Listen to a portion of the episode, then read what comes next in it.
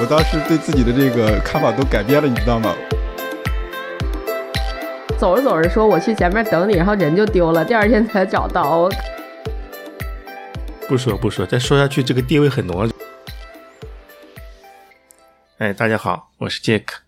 这今天我们是久违的读书 会局，这本书，哈哈，好久没读书了，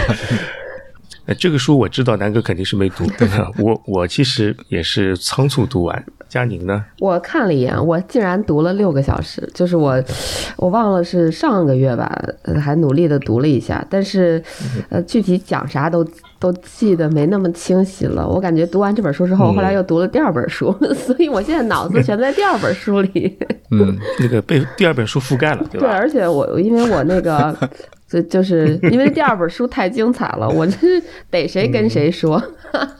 啊，那我知道是哪本书了。嗯，我们下本下次读第二本书。嗯，这次我们第一本书的书名是叫《偏跟山过不去》。嗯，对，呃，对，但其实它的英文的译名应该是《林中漫步》。 哦，这个名字好多了。对我也是觉得，因为后来我做了一些功课，发现它还是有同名的电影的。哦还有因为电影读的的时候，嗯，对，有的读的时候觉得这本书的那个画面感还是很强的，我觉得非常适合做成剧本。嗯，而且它人物对话和心理活动，包括一些小故事的描写，都非常有戏剧冲突的感觉，哦，啊，对，确实是，对吧？都很很会来戏，嗯而且它幽默，而且写的非常幽默。嗯，作者叫比尔·布莱森，查了一下这位老大，没想到不查不知道，一查吓一跳。嗯他被誉为在英语世界中多产，而且又最能逗乐的游记作家之一。他说，当年有一段时间，他的风头呢还不输披头士。嗯他说有人这么说，他如果你跑到个书店上，书店去，你看排名前二十五的畅销书，这二十五本书里面有五本是他写的。我靠，可以 啊，你好还厉这害这么厉害的一个作者，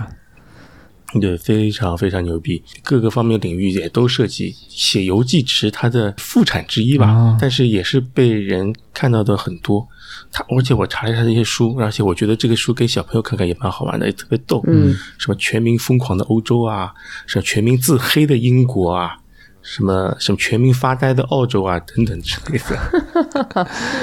那他真是满世界乱跑，去哪儿都一一顿 diss 呗。有写中 国吗？对，一顿就就嗯，就感觉就像，就感觉他可能就是写作界的博主，去哪玩之后，大家可能想录个播客，他就是写本书了啊、啊，嗯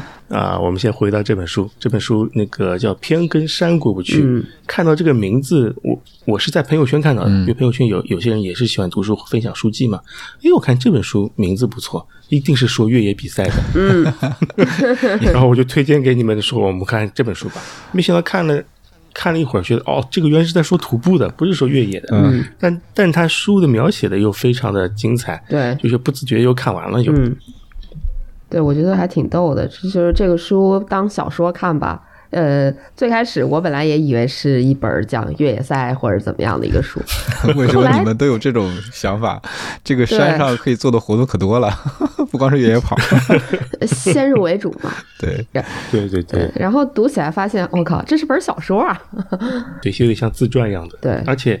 他他读到后面，我中间前面说嘛，他觉得特别像电影的剧本感觉一样的。然后一查，他真的是有有同名的电影，嗯电影可能是有一些改编的嘛，但是我看了一下一些桥段的一些设置，包括人的一些书评啊、影影评嘛，它其实就把书里的一些桥段进行一些艺术加工，然后再放上去。比方说，他那个我们书里看到过，他那个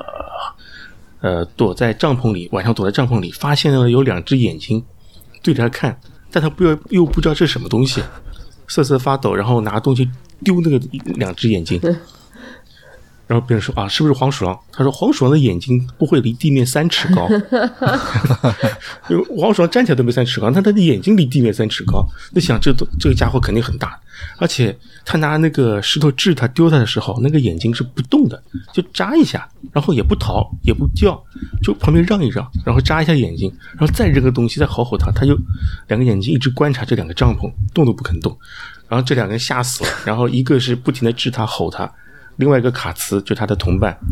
也开始也吼两句，到后面累了，算你你你叫吧，我就睡了。然后作者说你不能睡，他为什么不能睡？我困得要死。然后一倒头，三秒不到睡着了。然后呢，作者瑟瑟发抖，然后穿个短裤在那什么手电池用完啦，然后跟那个这两个眼睛对峙了很久。然后对峙一半，发现又来两只眼睛，是是两，他觉得是熊，开始是一头熊，现在变成两头熊了。然后其实到最后他也不知道这两这四只眼睛是什么东西，因为这四只眼睛喝完水就走了，走了之后，然后作者就那个累的睡着了，一一晚上折腾了。嗯，但电影里面把这段改掉了，改成了我看影评说改成了，呃，也是两个眼睛对着他，让他们治，治完之后可能逃，逃了一半滚下山坡，然后。两个人就很狼狼荡的在半山腰上，然后过了一宿，什么谈谈人生之类的，反正把它写的更加好玩，啊那就是嗯，对，我觉得他整个这本书里边，就描写他前面那段跟他的那个朋友一起徒步的这个过程，就感觉挺搞嗯笑的，就是觉得是你在日常徒步里边会遇到的一种情况，反正就互相嫌弃嘛。 是不是有种说法就是？如果男女朋友徒步完回来会会那个分手、啊，这不就旅游嘛一 样的。那个成田成田分手是吧？成田分手， 好像好好老的梗，感觉最近都没有嗯什么人提这个东 西。嗯、要不要解释一下？啊啊！来解释一下。哎啊呀妈呀！南哥南南哥南哥不知道，南哥竟然不知道这个梗， 就是成田分手。对。这个就是日本那边流传出来的，意思就是说情侣出去旅行回来到成田机场，嗯、俩人反正行不行的可能就分手了，哦、不行就直接分手了啊。嗯，为什么是在成田呢？嗯，它是一个出去玩嘛，成田机场回来嘛，对，啊、交通枢纽是对，成田机场是东京的一个机场。嗯，啊，就就就这么个梗。 江浙沪地区可能是杭州回来就会分手哦！天哪，差不多嘛。杭州也是江浙沪这一带比大家比较会去的地方，又近，对吧？嗯。然后当天周日当天可来回，小情侣会去的比较多，回来基本上也是分 手。我的啊天哪！如果对标到户外的话，我估计会是成都的机场，因为哦往西南方向走的话，成都是一个呃中间的一个枢纽。天府分手，天府分手，双流分手， 双流分手， 什么鬼？ 什么鬼？天府分手，听上去就像那 个什么成仙的感觉一样，太扯了。南哥是有户外徒步经验的，是吧？啊，这已经好多年了，嗯，好多年了。以前是读大学的时候去出去没玩有没有，读大学的时候没有去，而是到毕业到北京来之后，然后那个时候也是比较闲嘛。然后慢慢慢慢的发现有户外运动这么一个活动，而且有户外的一些组织，所以当时就，因为之前在家里的话，家后面也就是山，然后周末的时候也会跟朋友们一起去去爬山，然后半天的时间也就一个来回。嗯，到了这边之后，嗯，也也刚才说的，因为比较闲嘛，所以说也想在北京的周边去探索探索，所以说就会刻意的去找这些户外俱乐部、这些户外活动。从最初级的开始，然后慢慢慢慢的就是，反正也没有太野，反正总体来说的话，长度越来越长，然后难度越来越大，这慢慢慢慢的就开始入这个坑了。嗯嗯，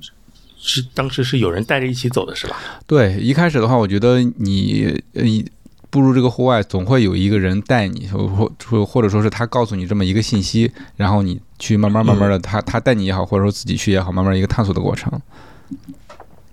嗯，有人带还是比较好，因为现在我觉得，如果我要去徒步的话，我不都不知道跟谁去比较好。呃，对，我不知道现在的户外的玩法是什么样子，在北京啊，你像之前的话是有两个比较大的组织的，比如说是北方的绿野，还有南方的磨坊两大论坛，他们在每周都会，或者说是甚至每天都会组织各种各样丰富的活动，然后当时就叫 A 制户外旅游嘛。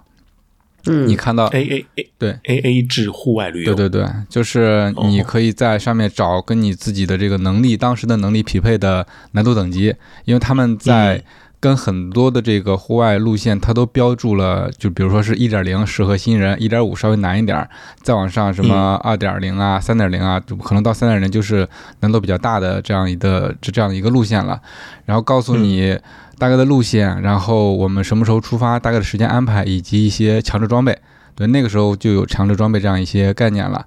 然后你就去报名，报名的时候，这些网站上还会让你提供你的户外的履历， 就是说你每次出去玩的时候，最好这些东西你都找一个地方记下来。这样的话，你在报名的时候往上一贴，然后领队就知道你啊大概走过哪些比较难的呃什么难什么样难度的路线，知道你的经历是什么，对你的水平大概有一个了解。因为出去的话，可能户外会有一些危险。如果说你没有经历过这些事情的话，呃，到时候出问题会很棘手。所以说，这对你之前的这样一个经验也是很重要的一个考量嘛。这样就是一个报嗯报名的一个过程。报名报名完了之后，然后就会约定说我们什么时候在什么什么地方见，然后在 就是那个时候经常是周末的时候比工作日起的还早还忙，因为天还不亮就背着包到一个集合地点。到那个地方去之后，就会看到所有报名的人，大包小包、花花绿绿的，在那个集合的地方，呃，有认识的，有不认识的，然后有一个小巴，呃有一个司机，可能这个小巴和司机都是长期雇佣的这种关系，对，也也都是这个他的费用也都是大家 A A 出来的，然后给他一些钱，然后把大家带到路线上去，然后开始整整个的一个徒步，对，嗯，整个的形式是这个样子的，会过夜吗？有时候有有有有会过夜的。嗯，嗯如果说是多多多天的，或者说长线儿的话，他们会让大家准备帐篷。嗯，嗯，就是早期的露营， 对，早期的露营，对，因为当时很这这这些网站很发达，因为当时还没有什么微信群嘛，主要是 QQ 群，但是大家的交流主要是在论坛上面，特别的热闹。 BBS 对 BBS 一开始的这个在报名帖上就非常热闹，回来之后关键大家还要分享照片儿，对吧？ 大家都是在那跟帖分享照片儿，就特别的好玩，特别的热闹。嗯，哎呀，今天我们这说了好多好古老的东西，是要不跟大家解释一下什么叫 BBS 吧？我的妈 呀，要命了今，天各种考古是吧？ 互联网史话来 了。嗯对啊，那个你说九零后的小朋友肯定不知道 BBS 是什么东西。嗯嗯，论坛，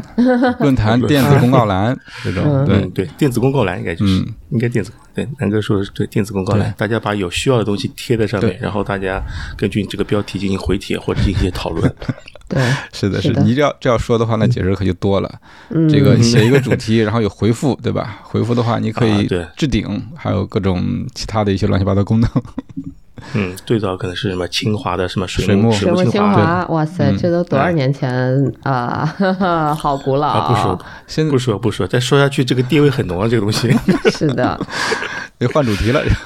啊，对，换句不能再说了，对这个跟茴香豆有三多少种写法，这没什么区别了对，。主要回想当年的这个户外组织形式吧。我现在很少说是跟着队伍出去了，我我尽可能其他的朋友如果知道的话，跟可以跟大家说一下的。到底现在是一个什么情况？是在还是在这种论坛上面去约呢？还是说大家就转到微信群这种形式了？还是说有更加商业的、专业的这样一个组 织小红书呀，啊？小红书，小红书，想找搭小红书找搭子是吧？嗯，哦，对对对，找搭子，是的，是的，找搭子，但是不知道在小红书上找搭子的规模能到什么程度，因为当时的话，一个户外帖子招募的人数都很可观的，就少的几个人，多的都有二三十人都有，包一个大呃妈出去都可对以。可以的，可以的。嗯这个现在小红书基本上是可以做到的，因为现在其实是有各种的，呃，也算是户外的社群吧。然后大家会在社群里招募，社群可能最开始，呃，起步就是通过小红书，啊呃大家在小红书上去做一些招募，然后可能就建立了微信群。这样的话，这种社群就越来越大嘛。嗯呃，嗯，再往后的招募就可以从社群里面招募了。我看现在基本上这种户外俱乐部，每次出行也能有个二十到三十人，甚至更多，呃取嗯决于可能线路好不好，天气好不好。嗯，哎，有意思，那我可以回头可以体验一下小红书这种约伴儿出行的方式啊，啊，你你还有时间啊？等我有时间的时候。说的年纪，这个书里面说到有个老太太六十多岁就开始走、嗯这条那个阿布拉契小径，我们还没说到这个两个主人公走的这个路线呢。嗯对对，这个阿巴拉契亚小道，这这挺逗的。其实最开始杰克叔推荐这本书的时候，不是以为越野跑吗？然后嗯后来看了书之后，发现是这个阿巴拉契亚小道。我我其实第一反应是小红书的一个博主，昨天杰克叔也在群里推的那个博主，就是叫张东亚。他呃嗯嗯嗯特别硬核，就是他的那个呃小红书标签写的是，我记得是什么什么三重冠。然后当时我想这啥东西啊，这这听嗯着好像挺、挺牛的，但也不知道是啥。后来我一查，我天，这就就是这个他他应该是徒步过呃北美嗯的几个非常长的这种徒步的小径。好像是把世界上最长的三个对都对走对对到了对，应该是最四千四千多的、三千多的，嗯对吧？还有一个一千八的，好像。对对对，可以对说一下这个阿巴拉契亚小道儿它到底有多少 多少那个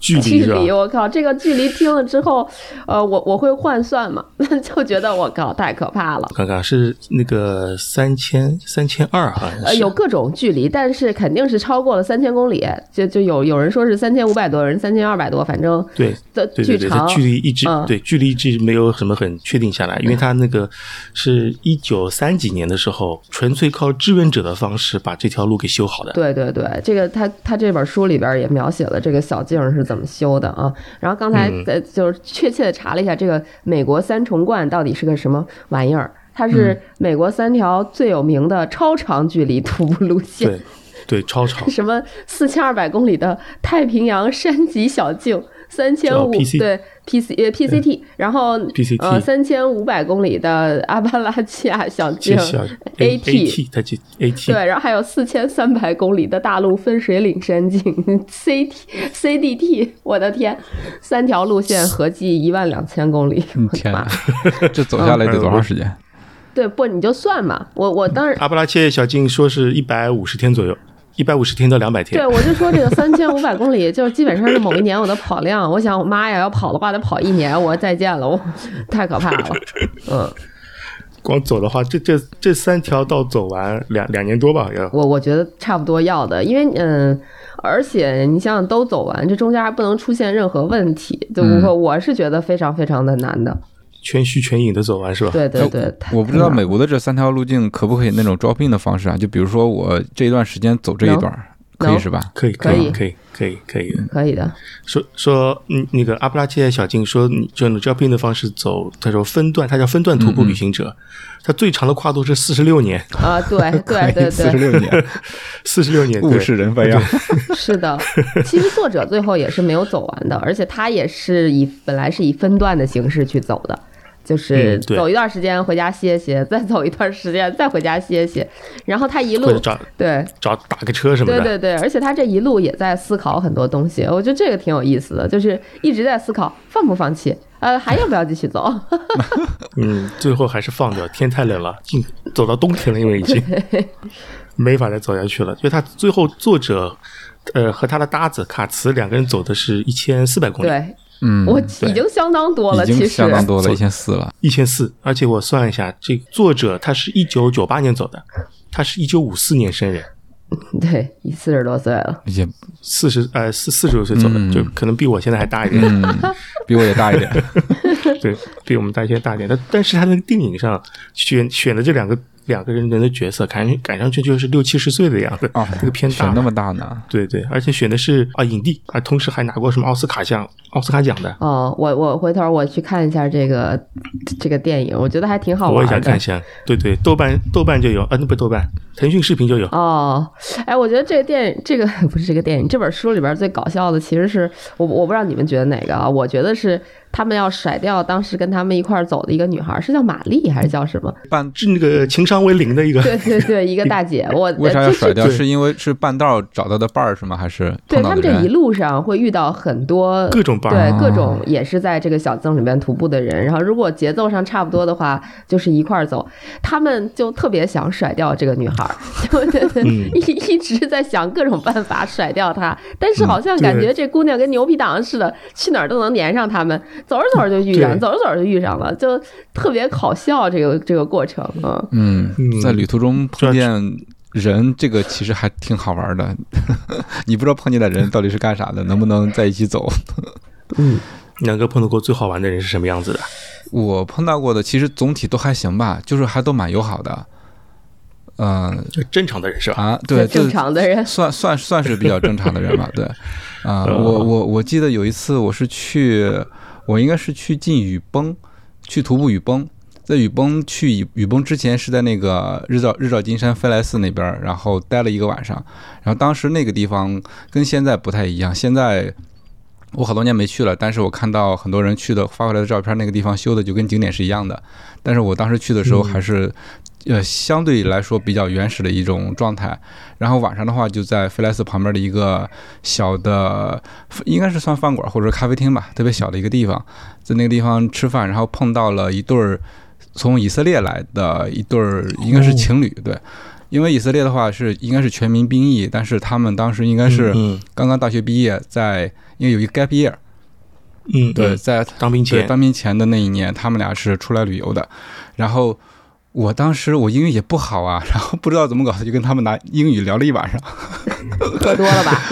也没喝多，因为在当当时已经有有一些海拔高度了，所以不敢喝酒嘛。哦，对，嗯，也也就顶多是喝了一个啤酒之类的，然后跟他们聊，他们是就是一路从中国玩过来，然后呃，应该是上一站是在成都，然后特别那个呃伤心的说他们的相机在成都丢了，我靠，有所以他们往后的话，然后去是来西藏呃来来这个雨崩这边，然后下面的话去哪儿我都不记得了，反正那天晚上跟他们聊了很多。我竟然记得跟他们聊了一下这个中国的计划生育这个政策， 我都不知道我当时拿什么语言跟他们描述的，印象中他们还懂了。对，当时跟他们聊得挺开心的，然后呃，就就对对于他们的这种生活方式，然后对他们的文化也都挺感兴趣的，但是也没有特别的深聊。完了之后，然后我说你们既然没有那个相机了，我跟你们俩拍张合影了。我我当时带了一个带了一个相机嘛，他们俩特别开心。然后拍完之后还留了这个邮件啊，然后邮箱地址，对邮箱地址啊，邮箱地址。然后拍完之后就就就各自休息去了，因为我第二天就要进雨崩了嘛。啊、他们去要去别的地方了。到后来我回到北京，然后整理照片，我把这个照片通过这个邮邮箱邮箱发给他，然后就杳无音信了。 我不知道当时啊 是记错记错地址啊我不了知？道是不是记错地址了，还是他们就没回。对，因为我觉得这个对于我或者说他们来说，还是一个挺好的一个回忆吧。所以说我特意把照片整理出来，然后还还写了一封，就是写写了几句话吧什么的，然后呃，就是发给他们了啊、但是没有任何的回回应。对对，到到到到现在，所以我就觉得这个。就是就就是一个晚上的这么一个很短时间的一个就相遇吧，就特别神奇的一个事情。你说我呃，在其他的场合或者说是什么机会能认识一对儿以色列的情侣， 我觉得这个几率还是蛮小的，所以旅行还是蛮神奇的。嗯，我觉得可能这就是那旅行的意义吧对，碰到各种各样的对对人，对然后知道他们各种各样的生活嗯，对然后对人也更宽容吧，因为各哎家对大家的是的活法都不一样，嗯也是长长见识。对。对，还挺好玩的。出去之后，嗯反正就能看到各就是各嗯形状各异的人，然后每个人的经历都不一样，但是你就在这一个点碰到了他，就觉得缘分还蛮神奇的。你聊一聊的话，可能各自都有各自精彩的故事，所以说这种旅行的方式特别的能够拓宽你的视野，增长你的经验，增长你的经历。旅行的意义就是 就是认识不同的人，听听见不同搞笑的事情。啊我觉得这对个徒步挺好玩的啊，就是呃，徒步跟越野跑还不一样。呃如呃，我记得这本书里边儿其实有过一段记录，是有两个人，一个是用走路的方式，好像一个是用跑步的方式，俩人就比谁谁先嗯到终点嘛。好像呃，最快的是多少时间来着？啊，我我这段我来念念吧啊，这段其实写的蛮有意思的。那他说是阿布拉契亚小径是不承认那种速度的记录的，对，他不承不承认任何速度记录。他说这个理由是不符合这项事业的精神，但是这种做法呢，并没有阻止人们去尝试。到二十世纪八十年代，有个名叫沃德·利奥纳德的人，他背着一个满满的背包，没有任何人的协助，在六十天里徒步走完了小道全程。嗯，他说这是一项不可思议的成就，即使开车走完相应的路程，也要差不多五天时间。他说，一九九一年五月，他是一名叫戴维·霍顿的超级赛跑运动员，估计那种超马运动员，嗯，和一一位名叫斯科特·格里森的耐力徒步旅行者，相隔两天出发上路。就前面霍顿就是跑的人，他有一个人协助，他说在十字路口的战略地点等着他，估计是每天说好的地方等他。所以他除了一瓶水之外，什么都没带。就每天就带瓶水就跑。每个晚上，他被人用汽车载到一个汽车旅馆或者私人家里过夜。他平均每天跑三十八点三英里，哇， 就差不多六差不多六十公里左右。跑十到十一个小时，拿六分配。 天，嗯，而且是越有野，格里森，对越野，他另外一个人就走路的人嘛，他仅靠两条腿走路，但每天要走十八个小时，就一个人跑十到十一个小时，一个走十八个小时。他最后霍顿在三十九天的时候呢，赶上了格里森，就走路的人花了三十九天赶上他，花了五十二天九小时到达了目的地，在格里森则在两三天后到达，就反超了呗，跑走的比跑得快。我想一想啊，跑得比走得快吧对这是？跑什么步的原理人晚 晚两天出发吗？不是，呃，因为他们有时间差，跑的到底是哪个快一些？啊他说这两个人相隔两天出发，走格里森就走的人是晚两天出对发，啊，哦就是他哦走的晚人出晚发，了但那是场把前面的给赶上了，而且我是赶上赶是上了跑的那个 啊人。对，最后他是跑的人是在两三天后到达，就走的人花了五十二天九小时，走格里森就跑跑跑的人是那个哎不对不对， 跑的人跑的人先到达，啊，所以 嘛，对，肯定是跑的先到嘛。跑的还快一些嘛，肯定的。对嗯，还也差了不多，跑的人还有人辅帮助，他那个对什么对对，对找住的地方，这个还是很重要的。啊，你每天花两一两个小时那个搭帐篷烧饭，这个也很花哇，时哦这间。个实对在是太花时间了。就对是说，如果说户外徒步，你要把这个呃扎帐篷以及收帐篷这个环节去掉的话，我觉得很体验感能提升好 多。现在应该好很多吧？现在有那种充气帐篷，一秒打开，一秒的就是就很快的那种折叠。但是那种帐篷你走不了长线儿，就是一首先是它不够牢固，另另外一个的话，它相对来说比较沉一些。我我在觉一些得啊现在应该是没有那么麻烦，就是有有比较比较简单的方式，呃，而且他们这种都是单人帐篷，会相对比那个大帐篷要好搭很多轻一点儿是吧？嗯，好，就是好好处理很多。我觉得最其实南哥说的这个里边儿最。呃，他书里也描写到了最难的地方是什么？是吃东西，啊，就是吃东他西们吃的那个东西，就每天都一样，然后就很 烦。对，后面那个卡斯崩溃了，吃对东西。 其实住其实不是问题，我感觉既然已经决定要徒步这种超长的小径，就可能对住就大家提前会有一些预期什么的。但是吃这个东西，就是因为要带着吃的，就这个一路都要吃同样的东西，还不能特别沉。呃，他那个他卡斯一路在丢东西，最开始丢好多东西，就把身上能对丢的全丢掉，然后到最后就没什么吃的了。然后每天他们吃的都是一样的玩玩意儿。 对他那个，他有一次还是特地为了什么轻装带了个什么邮差包，说你背这个 背这个邮差包， 把兜一圈扔完，然后可以过去。然后他那个作者像看傻子一样的看着他，他说：“难道你要在八月的天气，你要把水都扔了吗 非常搞笑，他俩真的是路上什么搞笑的事儿都发生了，什么走着走着说我去前面等你，然后人就丢了，第二天才找到，我靠，我我觉得这要是搁我直接就崩溃了，我感觉这人可能就死哎了。？”对啊，而且他从从头到尾都没有说什么用手机之类的，对，估计都没没有有手机这回我觉得事没。有这玩意儿，对，一九九八年，你想，对，就是纯靠那个纯靠吼， 纯靠好，嗯，丢了真的就丢了，他还能找回来，也算是运气大。哦，他们俩这个内心还是蛮强大的，两而且就两个人是吧？对，两个人，因为在户外走的话，尤其是在密林里头，可能一个拐弯你就看不见人了，对，嗯，然后你就开始有点慌，然后你再喊喊的不应的话，他就 彻彻彻底就慌了。就说那个在没有路的情况下是吧？对，没有路的情况下，有路还好，你如果说走散了，你就固定在一个地方等或者怎么着还好说，没有路的情况下，可能你或者说是你放眼望去哪哪都是路， 每个方向都有可能。他这个书的名字就是《林中漫步》嘛，嗯说他就说整条路的话都是绿 色的，就在森林里走一样的，就没有什么区别。嗯我看了一些照片，觉得有的地方其实你说它是路呢，其实也不是太明显，啊就感觉就是人走多了留下来的印记。嗯嗯。这条路的时间实在太长了，路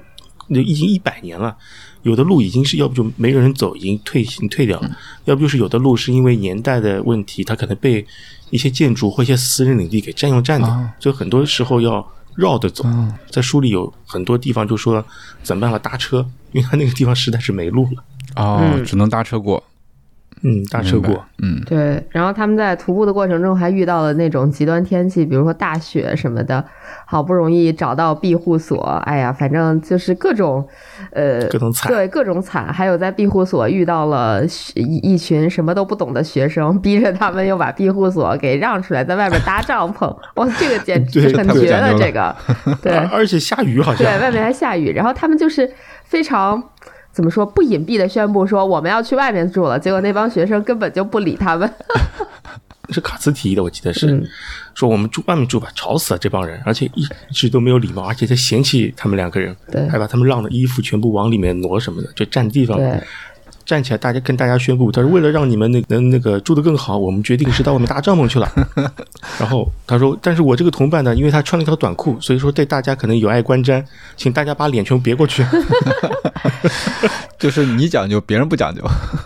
对对，别人不讲究，然后他别别过去，然后大家换好，他们俩换好衣服，到外面搭帐篷去了。他们开始还以为这这个新住来这边人可能会客气客气，说你们要不别走了，我们注意一下等等的啊。因为他什么都没有 说，对，就由着他们去，然后剩下这帮人就是在那个庇护所里面，像快开派对一样的，开了一玩了一晚上，什么喝酒啊、吵闹啊，搞了一晚上。哦，是，对，我觉得这个挺逗的，也是比较不讲究的。你可能那在太徒不讲步究路了嗯上对会遇到的那种人，嗯，对，对什么人都能碰得到，是也是对尤其是你晚上休息的时候，真的是不要发出这种特别多的噪音，因为有些时候，呃，人多了，对吧？在一个露营点，你你你躺下来之后，但是别的帐篷还在聊天，还在说话，还在吃东西，就特别影响你睡觉。这是一方面，还有一个有有些人起得特别早的那种，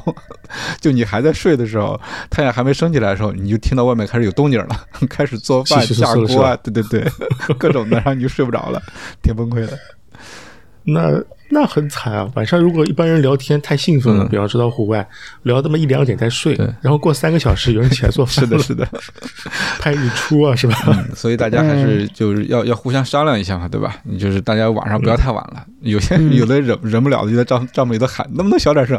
能不能睡觉了？呃我去的话，可能大家可能会比较倒霉，因为我打呼噜特别厉害。啊，这个这个我又有故事了。我我就是当年是跟呃一对小伙伴去那个徒步太白的时候，呃一开始跟我就是其中有一个哥们儿，我们俩是住一个帐篷，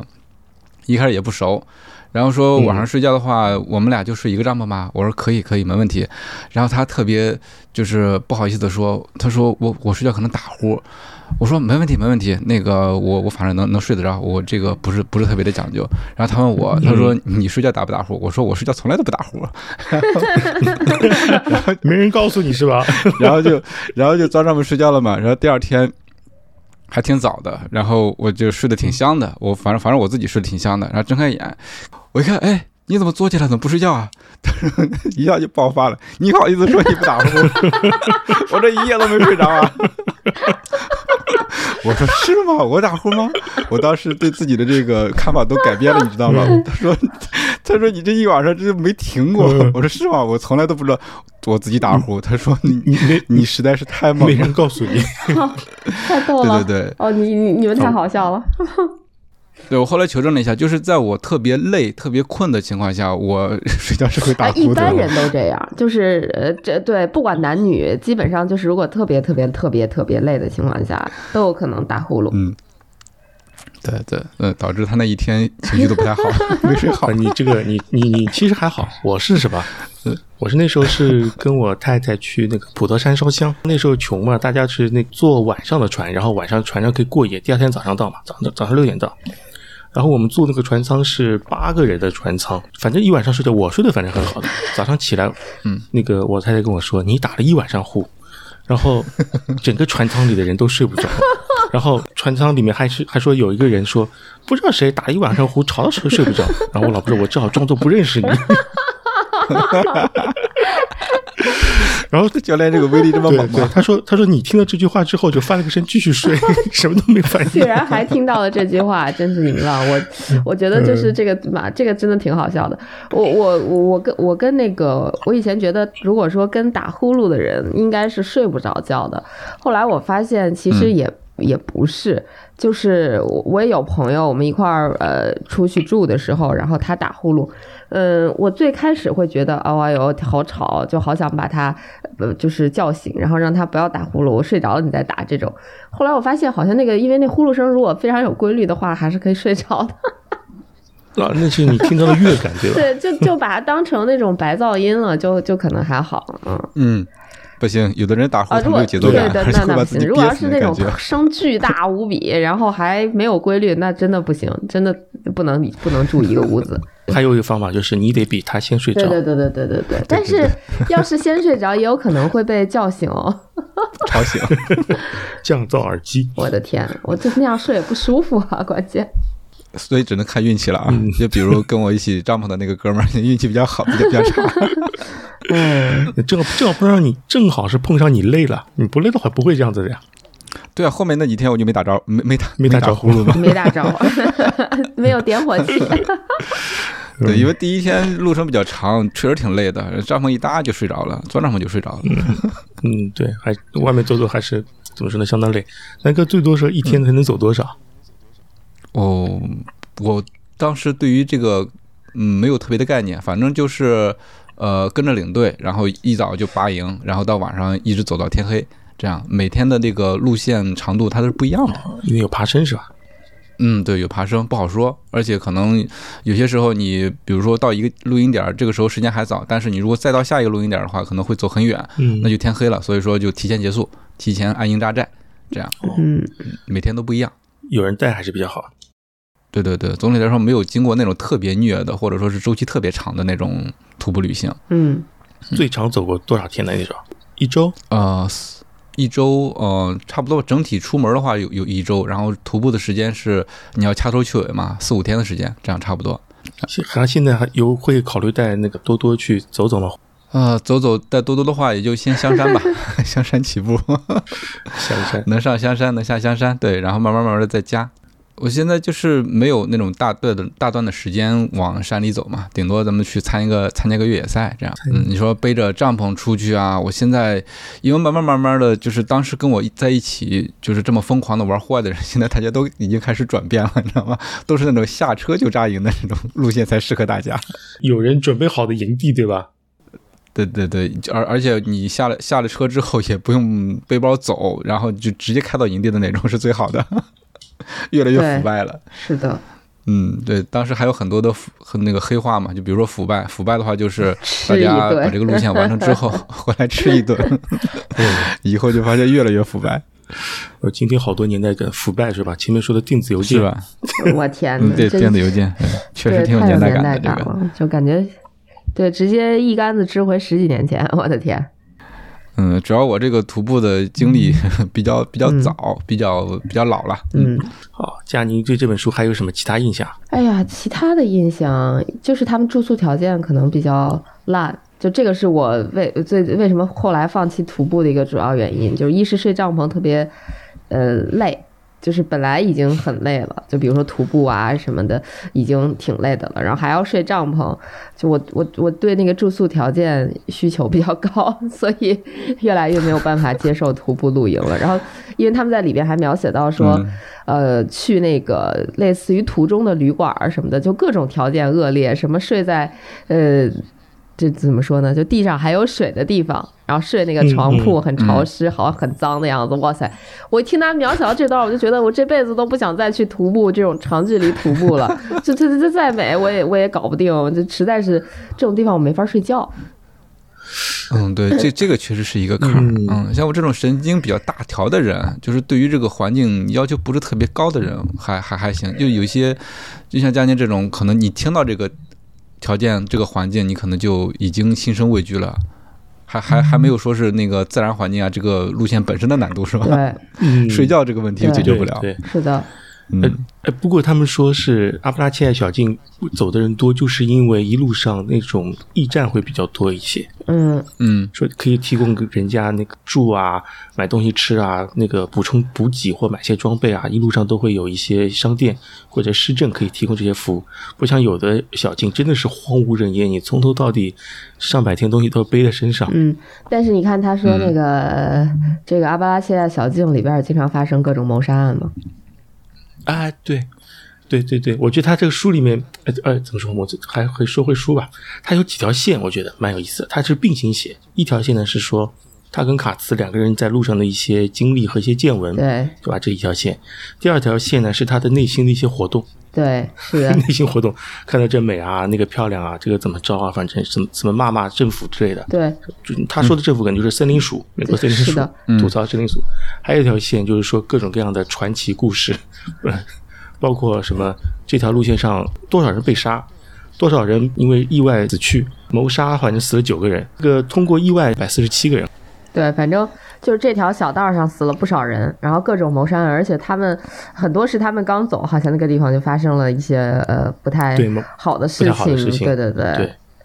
所以这个小径还是挺危险的，照他这么描述。哎，其实呃，说嗯到这儿，我觉得比较有意思的是，这本书其实我感觉真正描写他们在徒步过程中发生的事儿的内容并不是很多，它延伸出来了好多东西，什么森林里有哪些事儿啊，这个森林署又有哪些什么职责呀，然后这个 对这个国国家公园儿发生了什么呀，就类似这样的巨多无比，就是它全是它 信息量好对大信息量巨大，以至于有一些内容我觉得不太好玩儿，我就跳过去了。嗯，对，信息量很大。嗯还说的什么森林署嗯每年赚多少钱，然后他赚了这么多少钱的话，然后也不让我们走，然后就特地还在这花两万美金每年，还有安安个人在这儿，然后防着我们之类的，反正。吐这种吐槽好精准，反正又有数字，有理有据的吐槽就实际在一起。嗯，对，我觉得其实他还是蛮会写的，呃，所以我嗯我突然有点想翻出他其他书呃看一看了，也许有有点好玩的东西。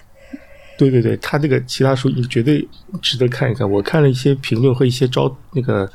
那个摘抄，我觉得笑死了，已经。嗯，可以可以，说英国人反正自黑，说美国人这个很蠢 之类的。可以，哪天都翻出来看一下。嗯，哎，刚刚说的那个一个人走，一个人跑，我把那段话贴给了 Chat GPT，让他看看到底谁在谁快。啊，所以他分析出来了吗？分析出是霍顿快， 霍顿五十二天九小时。他说格里森是霍顿加上两到三天， 哦，那所以还是跑步快，霍顿跑，霍顿是跑，对，跑步快对，吧？嗯快两到三天。嗯，好玩儿。这有人帮衬的，这个直跑呀，他那个他就是把这段路当成了那个越野呀，每天一瓶水，什么都不用带，他是快呀，快也正常的，也只快两三天，也没快很多。嗯，非常有意思哎了。嗯有一个他说到完成比赛的一些形形色色的人，前面说到这个老太太对吧？六十多岁开始走，她是说是创造了一个记录，嗯就是说是轻量化的记录。她开始走的时候，她就是穿一双运动鞋，带一块军用毛巾、一件雨衣、一块塑料浴帘，放在自家的缝制的背包里，就单肩徒步，就这么走的。哇塞，她在七十五岁的时候，她说还又走了两次，她总共从一共走了三次。嗯，太猛了。嗯，对，而且为了纪念他，就够厉害的表彰他吧。嗯表彰他的时候，那个把阿布拉切小径有一段路以他的名字命名。哇塞，好厉害！我觉嗯得走一次就会崩溃，走三次，哇塞，这可能就是喜欢走。我觉得八十三岁的时候还在走，走其 他路，哇塞，嗯就是在那是走，嗯真喜欢好牛！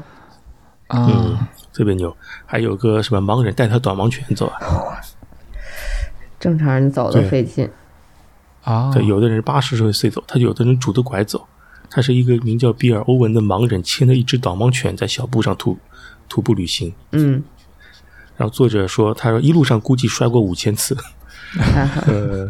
是的，对，怎么走徒没受伤也狗哎是挺怎么神认奇这个的。路，我觉得也是蛮神奇的。这靠导盲犬，这导盲犬也厉害。嗯，还有一个叫伍德罗的大 胖子，他超过其他三千九百九十人，其嗯的其他人成功抵达卡塔丁，卡塔丁就是终点嗯，啊。走完之后，哦他说是为了减肥， 减肥走完的。然后后来说就中了，好想再走一次。所以徒步也不减肥是吧？ 佳宁，你觉得？呃，哎呀， 我反正觉得运动都不减肥，这就是我想说，也许我们下一本书可以读那本书，但那本书如果聊的话，可能得按按章节 聊，每一章都能聊好多东西，太细了是对吧，对，你就精读了是吧？呃，下次再试试。嗯，要不今天我们差不多，下次我们读你后面说的那本书吧。好呀，可以啊，嗯，南哥也分享了分享了很多徒步经验，对反正我是毫无徒步经验，一点都没走过，啊、可能走的最多的就是那个鸡蛋暴走吧，哦， 那那个也算吧，嗯、那个也算吧，反正嗯也算吧啊五十个小时， 呃，五十公里我走到八个小时嗯左右，那很快了，那你这跟跑是差不多了，嗯，嗯，反正是急走吧，哦就走的蛮快那的，还可以，嗯，下次试试其他的，对，户外徒步，然后往山里走，其实你即使你不跑，不参与越野跑，但是你你能通过这种方式走到大自然，对我觉得还是非常好的一件事情。对，要么也当年也不会一直痴迷于 这种活动。嗯，对，人还是要回归山林，走走跟大自然接近比较好。是的嗯因为人本来我觉得很多说法说人本来就不是为了城市而设计出来的，本身就是为了和自然和谐共处才设计出来的对对状态。对，好，要不我们今天就先到这儿，好谢谢南哥，谢谢佳宁，好的，谢谢杰克叔叔，谢谢，嗯谢谢，谢谢，对，谢谢，拜拜拜。拜拜。